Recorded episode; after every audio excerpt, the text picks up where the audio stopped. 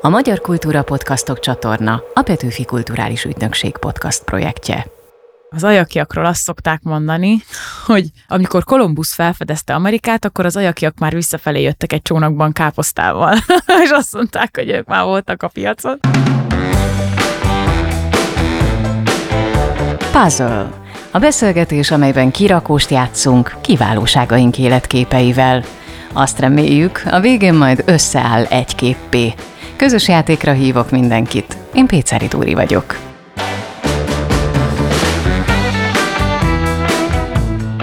Szívós, szorgalmas szabolcsi ember, büszke díszpolgára ajaknak. Ő a Sztárban Sztár történetének első női győztese.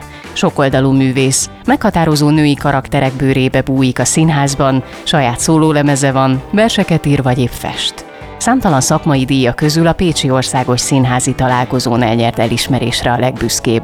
Nem mellékesen, diplomás etnográfus. A Puzzle negyedik epizódjának vendége Gubik Petra, színművész énekes. Micsoda nő! Bemelegítésképpen kezdjünk egy gyors kérdés-válaszsal, ellentétpárokat fogok mondani, és azt válaszd, amit inkább érvényesnek érzel magadra, jó? Jó. Színész énekes vagy énekes színész? Színész énekes. Introvertált vagy extrovertált? Is is. Budapest vagy vidék? Vidék. Járt út vagy járatlan?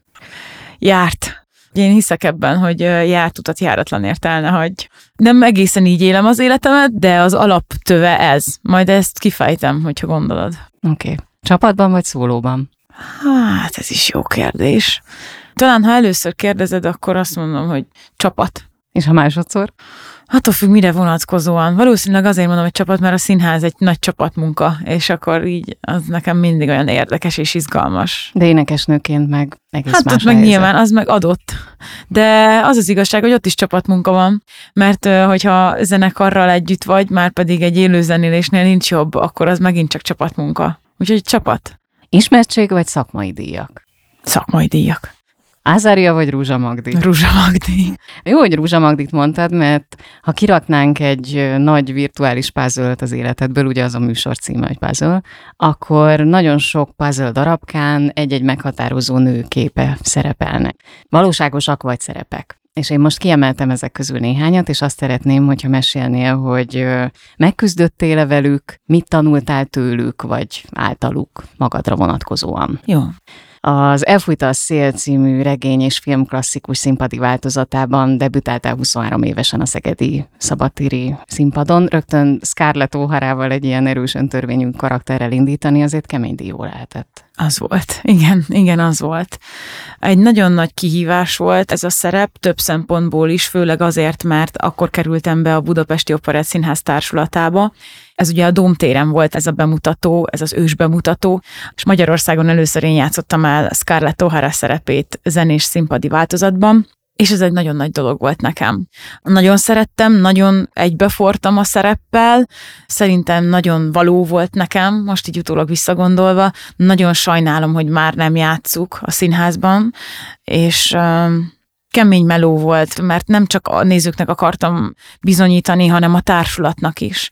Ez egy összefort társulat volt a Szobó P. Szilveszterrel a, a főszerepben, ugye hát nyilván ő volt a partnerem, ő volt a Red Butler, és hát nagyon törekedtem arra, hogy méltó legyek mellé, és hát most már azt mondhatom, hogy egy jó barátság és kollegális viszony van köztünk a Szilveszterrel, de azért ez, ezért meg kellett küzdenem.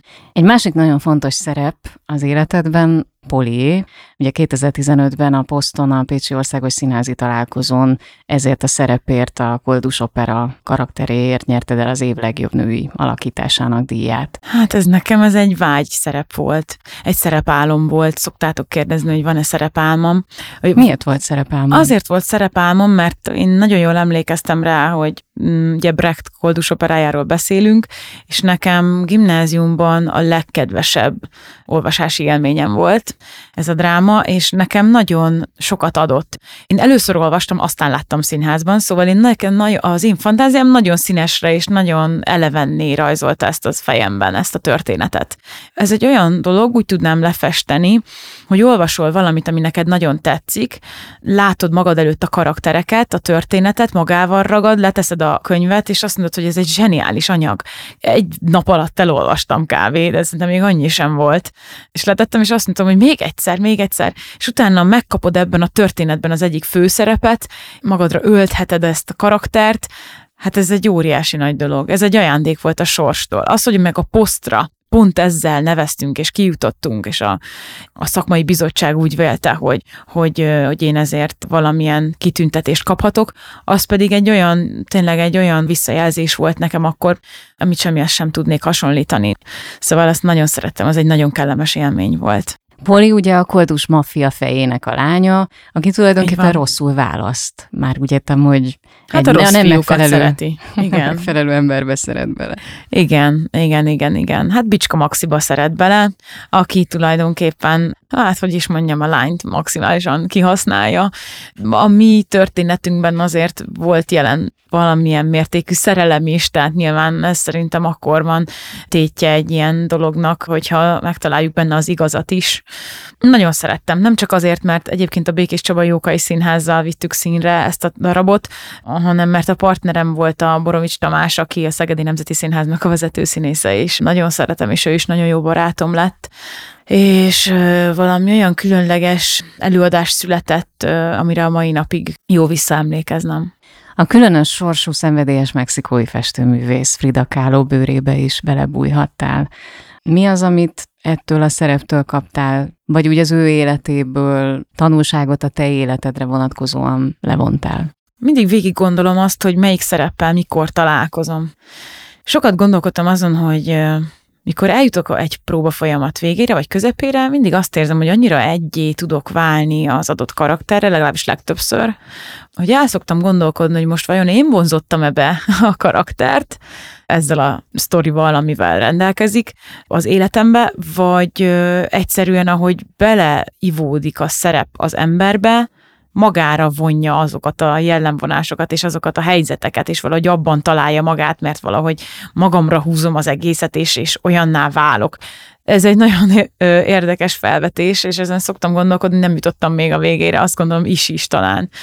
De úgy élem az életemet, hogy sem, szerintem semmi nem jön véletlenül hozzád, és semmi nem történik véletlenül akkor és ott, amikor történik az Átrium Filmszínházba mutattuk be, azt hiszem 2017-ben vagy 18-ba a Duda Éva társulattal közösen. Ez nekem egy olyan kellemes találkozás volt, hogy volt a most nem akarok hülyeséget mondani, a Nemzeti Galériában. Volt, igen, Frida Kahlo uh-huh. kiállítás, és akkor én vendégkurátorként körbevezettem egy csoportot. Nekem van egy másik diplomám, a színművészeti diploma mellett néprajzmuzeológus vagyok, etnográfus, és, és valószínűleg ezért is, de főleg azért is, mert pont akkor játszottuk ugye ezt a darabot, ezt az előadást, és tényleg való igaz, nagyon sok mindent tudtam a Frida Kahlo-ról, és nagyon beleástam magamat az ő életébe. Egy olyan festőnőről beszélgetünk, aki nem csak egyszerűen művész volt, hanem, hanem szerintem példaértékű nő, aki megelőzte, bőven megelőzte az ő saját korát. Annyira ö, megérintette az, ahogy ő ahogyan ő látta a világot, ahogyan ezeket lefestette, és visszarepülünk az időben nem tudom hány évet, és akkor elképzeljük, hogy ott Mexikóban valahol, Coyoacánban élt egy ilyen nő, akinek az élete tulajdonképpen hány helyen össze lett szögezve szó szerint, és meg lett törve, és ő ennek ellenére nem, hogy teljes értékű életet próbált élni, hanem, hanem azt mondta neked, hogy merj élni, meghalni, bárki tud. Ugye ez egy nagyon jellegzetes Frida Kahlo mondat. Ezen azért elgondolkodom alkotsz. Szóval ez egy nagyon jó darab volt, ezt is nagyon sajnálom, hogy már nem játszuk. Nagyon meghatározó pontja volt a pályámnak. Szeptembertől váltott szereposztásban látható a Micsoda Nő című musical a Madás Színházban, amiben a jobb sorsra érdemes örömlányt, Vivient alakítod. Az ő karakterében, történetében mi az, ami számodra izgalmas? Amihez könnyen tudsz akár kapcsolódni is. Olyan szépen megfogalmaztad. Jobb sorsra érdemes örömlány. Igen. Nézd, az az igazság, hogy ez a film, ha azt mondod, hogy micsoda nő, tehát ez egy kultuszfilm. Szerintem ezen generációk nőttek fel, és nőnek fel mai napig. Ez olyan, mint a reszkesetek betörők, ez nem tud elévülni. Ezt a filmet, hogyha most elkapnám a televízióban, hogy bekapcsolom, biztos vagyok benne, hogy odaszögezne a tévé elé, és végignézném. Mi ennek az oka vajon? Van? Nem tudom, ezen sokat gondolkodtam. Szerintem egy tündérmeséről van szó. Egy olyan tündérmese, ami, hát mondhatnám azt is, hogy a My Fair Lady-nek a modernebb változata, kicsit megspékelve. A középpontjában abszolút a szerelem áll, és az, hogy valósággá válik-e, vagy nem. Szerintem az emberek, és, és itt ö, meg is válaszoljuk, imádják a tündérmesét akarnak, rendületlenül akarnak hinni, ha akkor is azt gondolod, hogy elvesztették a reményt, és rossz indulatúak, és, és befordultak, nem látják a napfényt, de vágynak rá. Mindenki vágyik rá, ebben biztos vagyok. Az, hogy hogyan sikerül nekünk majd megformálni a karaktert, az nyilván rajtunk áll. Ez egy zenés színpadi átirat, azt azért hozzá kell tennem. Brian Adamsnek a zenéjével, hát mondanám azt, hogy nem lehet rossz, de, de biztos, hogy kemény meló lesz. Tehát, hogy azért ez, ez még ugye egy születendő darab, itthon Magyarországon ez ősbemutató lesz. Szerintem nagyon sokan kíváncsiak lesznek rá.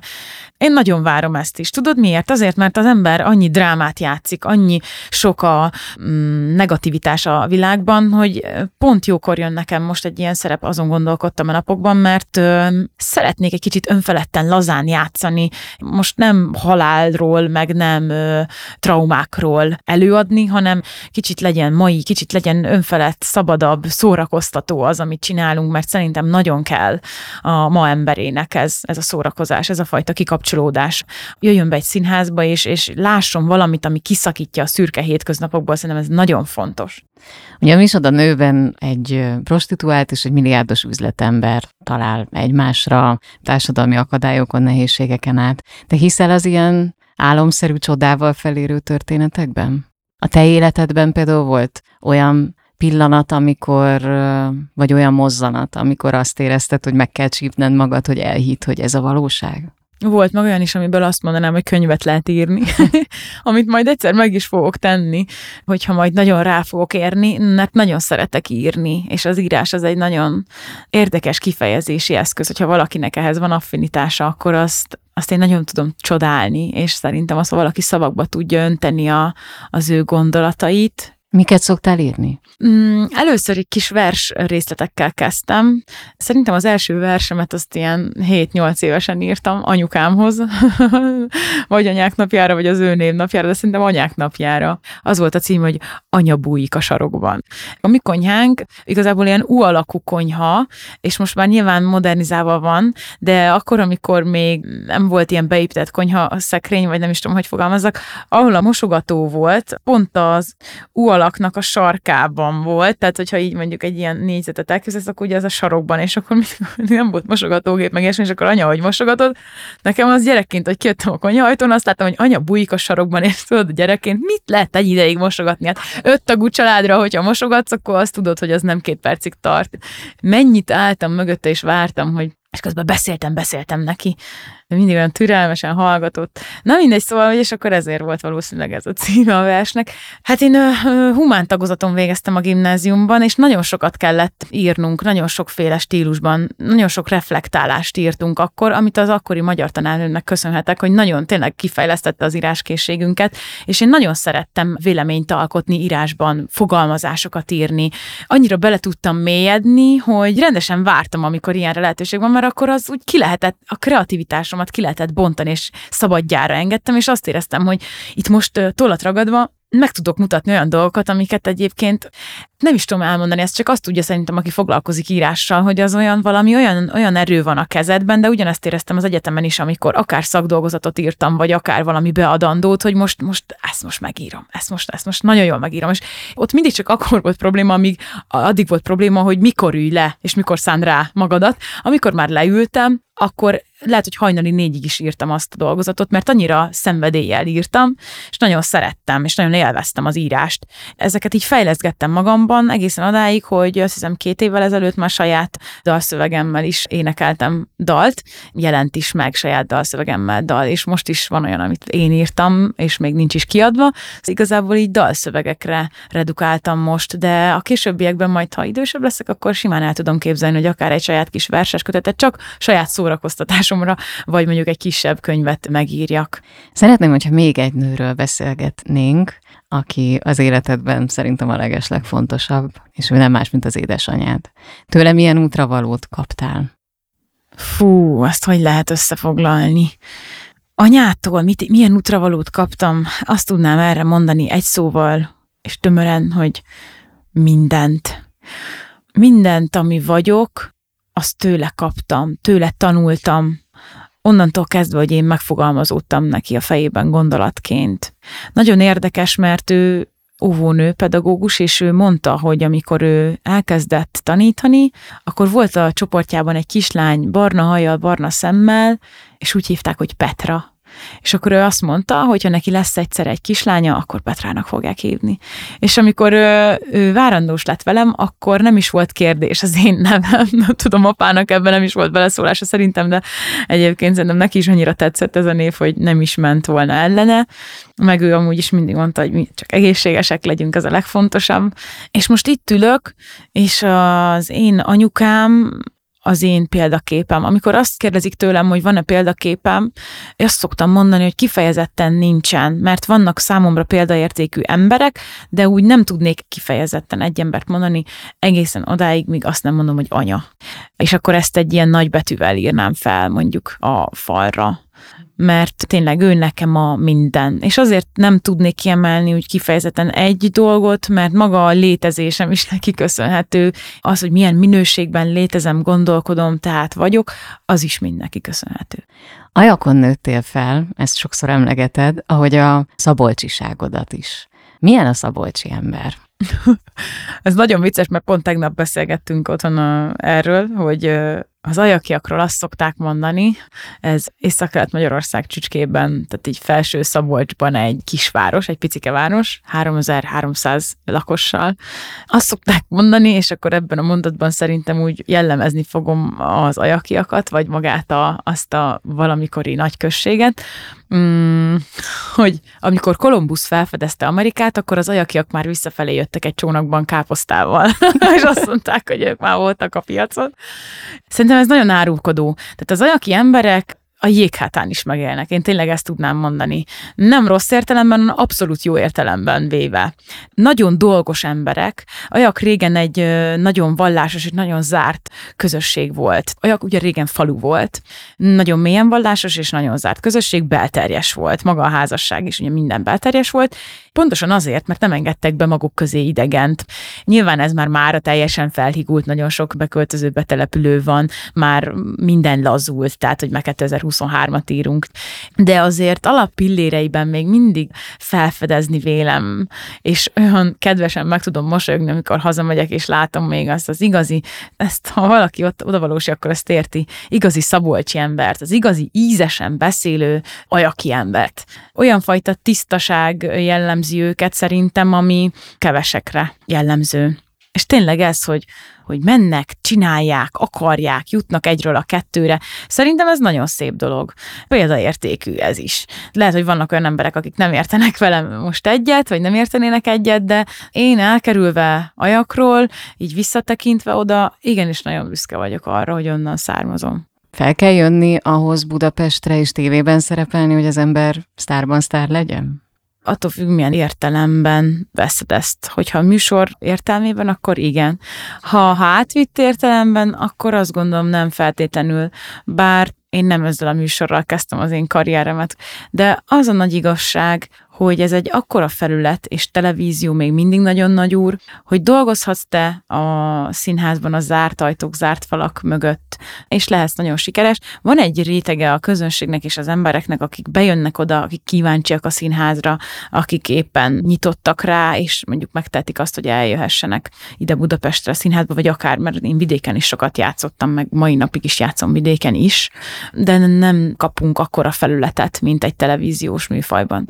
Tehát egy tévében megmutatkozni még mindig, még mindig nagy felület, és még mindig nagyon nagy ereje van a szakmai díjak és az ikonikus szerepek sora ellenére, mint hogyha az ország egy jó része most ismerte volna meg a nevet, berobbantál a Ez köztudatba.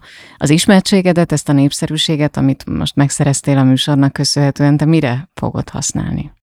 Nagyon sokat gondolkodtam ezen. Tavaly nyáron elkészítettem az első szóló lemezemet Müller Péter Sziámival és Szirtes Edina Mókussal, ez van ez címmel, ami ott van egyébként minden zenei megosztó portálon, és mégis amikor valakinek mondom, aki úgy nincs nem volt eddig tisztában velem, de még olyan is, aki kolléga, és ez nem bántás, meg nem felrovom, csak milyen érdekes, látod, hogy csináltunk lemezt, én azzal is úgy voltam, hogy nem azért csináltam, hogy nagyon sok ember szeresse, hanem ez rólam volt egy lenyomat. A pandémia alatt kezdtünk el ezzel dolgozni, vannak rajta saját írásaim is, vannak rajta kedves versek is, vers megzenésítések, saját gondolatok.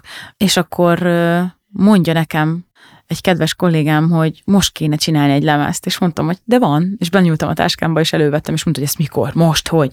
Mondom, nem, nem fél évvel ezelőtt. Látod, ez a nagy érdekesség, hogy az ember bemegy egy ilyen műsorba, és azt mondják neki az alapján, ahogy elváltoztatott hangon másokat próbál utánozni, hogy kellene neked egy lemez. Ez meg már elkészült, és ez nem mások utánzásáról szólt, hanem a saját magamról, és az én, én gondolataimról, és az én saját hangomon szólal meg. Mégis nagyon kevesen tudják, nagyon kevés emberhez jutott el, mert egyszerűen kell a felület, kellenek a csatornák, és az a jó, hogyha ezeket a csatornákat szerintem mi is tudjuk jóra használni, és meg tudjuk mutatni a világnak, hogy ezt jóra is lehet használni.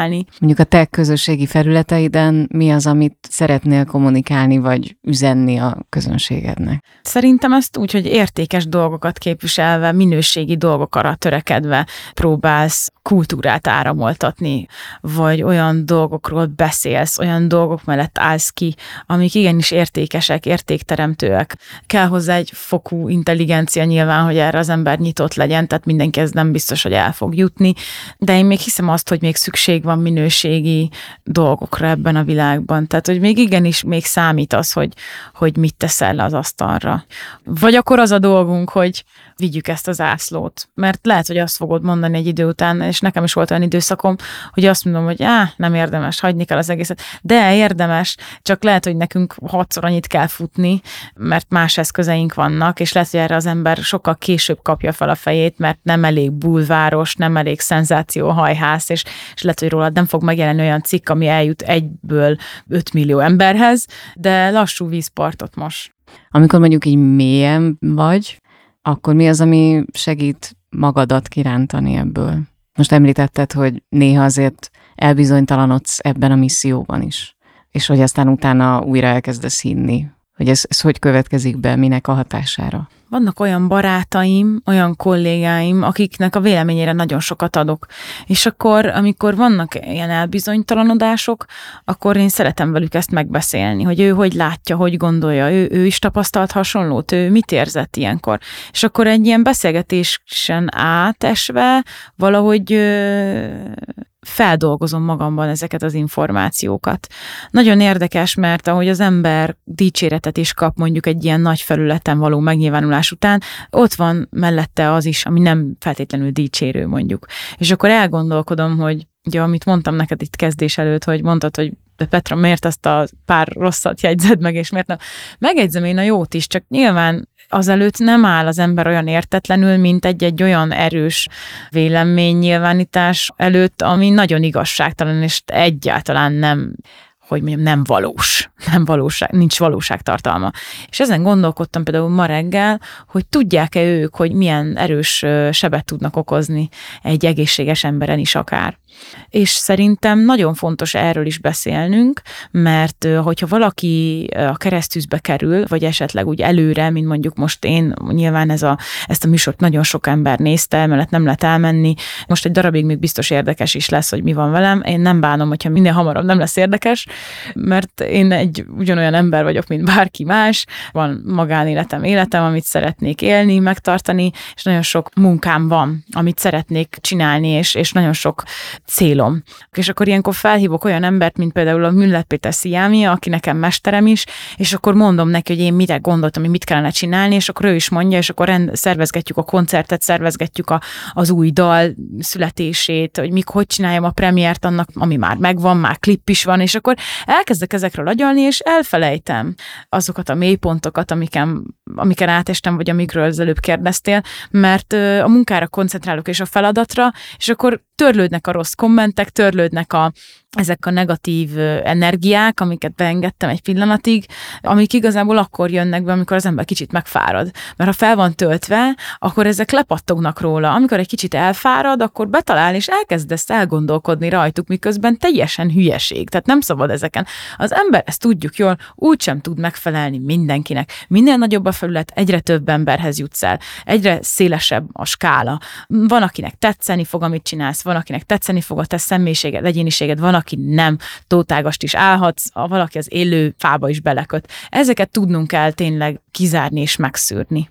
Amikor néha napján lelassítasz, ezt egy interjúban mondtad, akkor van időd arra, hogy tisztázd magadban, hogy éppen hol tartasz, és mindig megállapított, hogy egy-egy lépéssel közelebb kerültél ahhoz, amit így gyerekként elképzeltél, hogy majd milyen művész, milyen ember szeretnél lenni.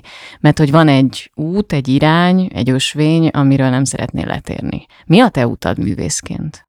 Én nagyon korán tudtam, hogy én mi szeretnék lenni. Tehát, hogy én, én azt, hogy én színésznő szeretnék lenni, és színházban szeretnék játszani, és színdarabokat és karaktereket szeretnék megformálni, szerintem én ezt ilyen hat évesen, hét évesen kijelentettem. Aztán persze voltak kisebb nagyobb eltérülések, mert amikor úgy melletted azt mondják, hogy és mi szeretnél lenni, ha nagy leszel? Orvos, ügyvéd, tanító, vagy virágkötő, vagy fagyis, nyilván ami az embernek ilyenkor eszébe jut meg, ami gyerekként vonzó tud lenni, és én akkor is emlékszem, hogy így felálltam, és azt mondtam, hogy színésznő. De azért voltak olyan gondolataim, hogy lehet, hogy mi lenne, ha ügyvéd, mert apukám annak biztos nagyon örülne.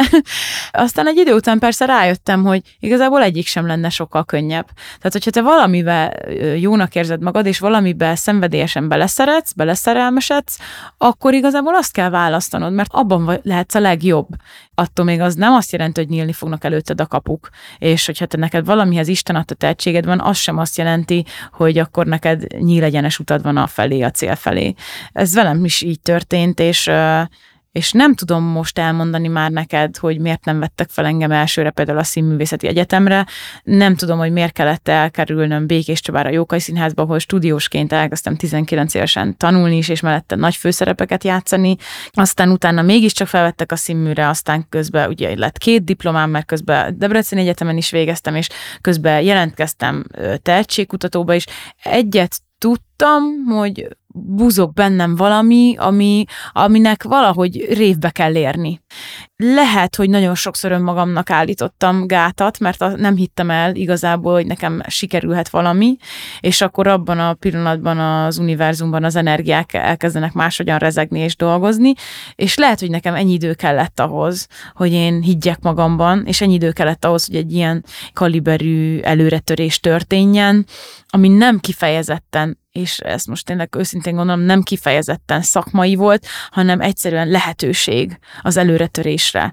Én nem gondolom, hogy ezzel a műsorral mutattam meg azt, hogy én milyen tehetséges vagyok, hiszen aki engem látott már színházban, és ismeri az én munkásságomat, az sokkal több szint látott már belőlem a színházban, mint most ebben a műsorban. Mégis ez volt a legnagyobb felület, és ez mindig az életemnek egy olyan pontja lesz, olyan állomásra, ami egy nagy áttörés volt, országos ismertséghez vezetett és hozott. Függetlenül attól, hogy én tudtam eddig is, hogy mondjuk mennyit érek, és mit tettem le az asztalra.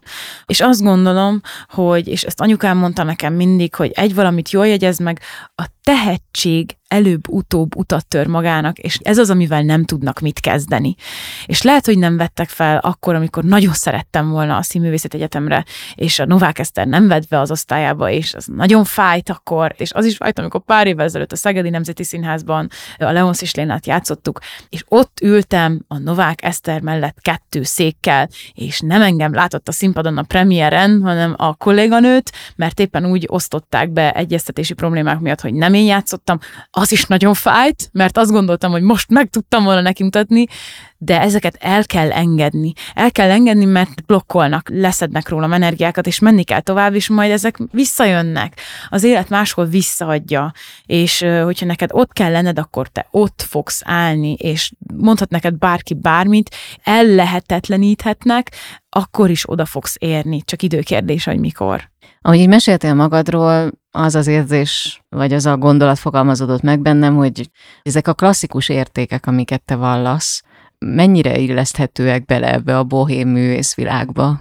Először azt gondoltam, hogy sehogy pontosan a színművészeti egyetemen is azt tapasztaltam, amikor először felvételiztem apukámmal, mentünk el, voltam 17 és fél éves, és azt láttam, hogy nem vagyok elég megtört, nem jövök elég sérült családból, nem vagyok elég érdekes, pontosan azért, mert, hogy mondjam, jó értékrendű, biztos családi háttérből jövök, és ezt nem anyagi háttérből értem, hanem szerető közegre. Azt mondtam magamban akkor, hogy jó, nem is baj, ha nem vagyok elég érdekes, akkor nem kell ide járnom. Hm. Ezt egész sokáig éreztem, és azt is gondoltam, hogy akkor most, hogyha nekem nincsen valamilyen handicappem, akkor én nem fogok tudni érvényesülni ebben az országban. És ez egy idő után az ember elengedi elengeded, mert hát nem mindenki, mert valaki elkezd másmilyenné válni, de én azt gondoltam, meg azt az értékrendet hoztam otthonról, hogy, hogy már pedig én ilyen vagyok, sőt, ahogy azt veszem észre az évek haladtával, ahogy egyre idősebb leszek, még inkább merem kimondani, amit gondolok, és amit hozok otthonról az értékrendet, és merem emellett letenni a voksomat, akár az amellett, hogy én igenis hiszek Istenben, és görög-katolikus vallású vagyok, aki mai napig, hogyha megnyugvásra vágyom, akkor igenis szeretek beülni a, a padba, és beülök egy misét mesét meghallgatni. És ezt nem azért mondom, hogy én reklámot és reklámfogást csináljak, és nem azért, hogy még többen szeressenek engem, hanem mert ez így van. Mert olyan családból jövök, olyan helyről jövök. Nálunk minden meg volt az első áldozástól kezdve a kötelező hittanórát. Ja, igen, minisztráltam is nagyon sokáig. Igen, valahol azt mondják, hogy minisztráns, nálunk úgy mondták vidéken, hogy minisztrál. Úgyhogy még minisztrál. igen, az iskola előtt nagyon sokszor mentem reggel, nem tudom, hanyas mi se volt, félhetes, hatos, félhetes, és akkor ott ott minisztráltunk, igen. A görögöknél lányok is megtehetik. Úgyhogy ez, ezek nekem itt vannak, és nem, ezek nem tűnnek el, ezek bennem vannak, és egyre inkább elkezdtem azt érezni, de való igaz ebben a, egyébként a, a világnak a folyamatos változása is nagyon sokban közrejátszik, hogy most már az emberek jobban merik kimondani a véleményüket, és mernek esetleg mondjuk szembe menni az árral. Ez olyan, mint a cigizés az iskolában, hogyha te nem akarsz cigizni, nem attól leszel menő, hogyha te is cigizni kezdesz, érted? Hanem lehet, hogy egy idő után, miért nem az a menő, aki nem cigizik? és miért nem azok vannak többen? És minél idősebb vagyok, ne csak ezt akarom ezzel mondani, egyre inkább azt érzem, hogy nem kell beállni abba a sorba, amiben én nem akarok. Én hiszem azt, hogy még vannak olyan emberek, akik az én értékrendemmel, vagy az én gondolkodásommal a világról tudnak azonosulni. Hogyha kevesen vannak, kevesen vannak, nem baj. Egy a lényeg, hogy bármikor tükörbe tudjak nézni, és azt mondjam, hogy igen, ez én vagyok, és ez teljesen önazonos, amit csinál csinálok. Tehetséges vagy, és rendkívül szorgalmas, és árad belőled az erő. Honnan nyered az energiádat? Nem a koffeinből, mert hogy nem iszol kávét. Igen. Ritkán legalábbis. Az energiámat a gyökereimből. A gyökereimből szedem, meg barátoktól, akik tényleg nagyon régóta velem vannak, mellettem vannak, ismernek gyerekkorom óta akár. Nem tudunk minden nap például beszélgetni, de időközönként összefonódik a sorsunk, és akkor akár egy üzenetváltás, vagy egy telefon, vagy egy jó beszélgetés, az mindig fel tud tölteni. Vagy mondjuk egy olyan, olyan beszélgetés, mondjuk itt ülünk, és akkor kérdezel tőlem olyan dolgokat, amiket én most így hazaviszek magammal, és akkor fel tud tölteni, vagy elgondolkodom azon, hogy milyen jó, hogy itt ülünk, és ilyen dolgokról beszélgetünk. A Puzzle negyedik epizódjában Gubik Petra színművész énekes életképeivel játszottunk kirakóst. A sorozat korábbi részeit megtaláljátok itt a Magyar Kultúra Podcastok csatornán, ahol reformkori podcastunk, a Talpig Magyar és a Dob meg Basszus új évada is elérhető. Ha tetszenek a műsoraink, kövessetek be minket, és ajánlom figyelmetekbe közösségi felületeinket is. Fent vagyunk Facebookon és Instagramon is. Köszönöm a figyelmeteket kollégáim Horváth Gergely, Csali Anna Mária, Vapler Klaudia, Cakó Gergely, Rédl Ádám és Szemő Bálint nevében is. Találkozzunk legközelebb is. Péceli Dúri vagyok.